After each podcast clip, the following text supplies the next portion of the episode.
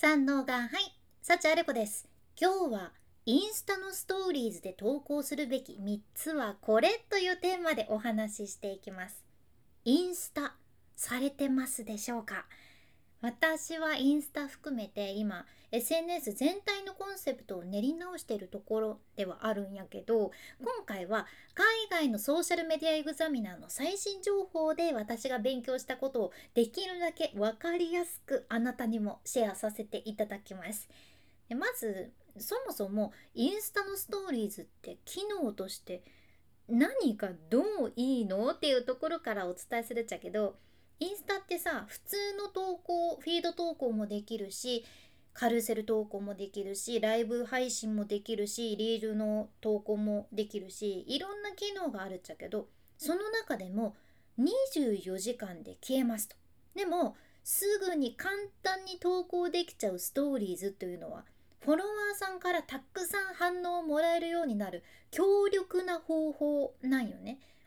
でストーリーズが効果的な理由っていうのはいくつかあって一つはリアルタイムで自分の体験をフォロワーさんに共有できることストーリーズって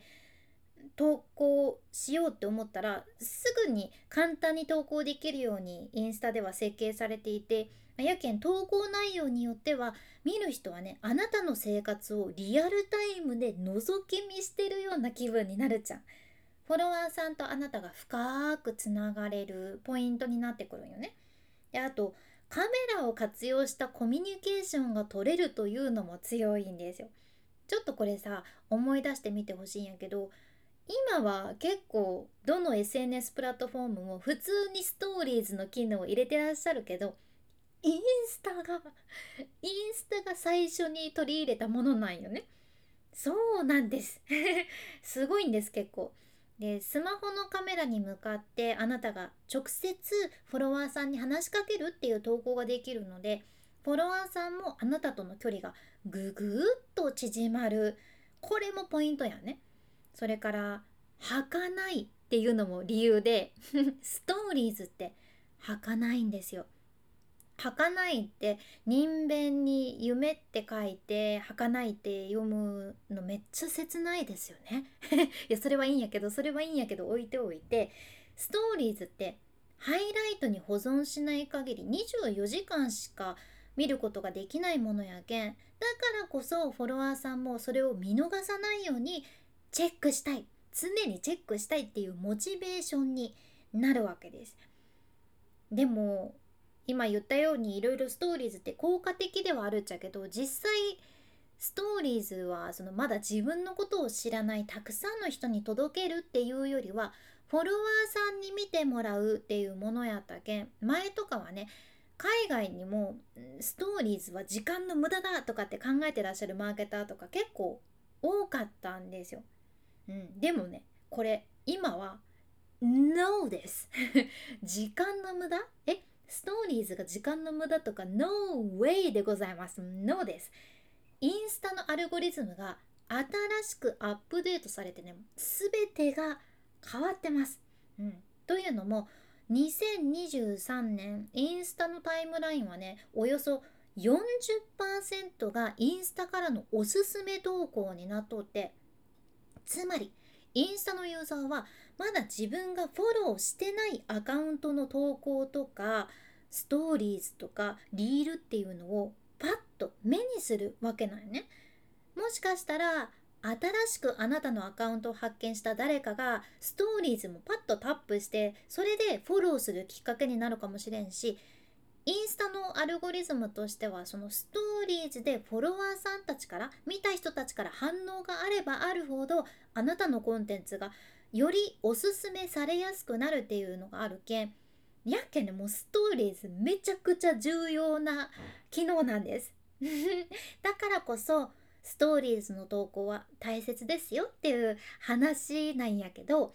結果を出したい人は定期的にストーリーズも投稿する必要があってこれね毎日5つから7つのストーリーズ投稿が理想だっていうことなんです。うん、あくまで理想やけどね。うん、でもそうか毎日5つから7つんストーリーズ何投稿したらいいかわからんと思われたあなた 私もね昔から割と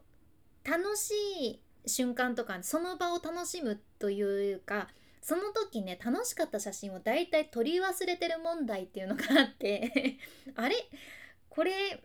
投稿してシェアしたいけど写真とか動画撮ってなかったっていうことが多いっちゃけど でもね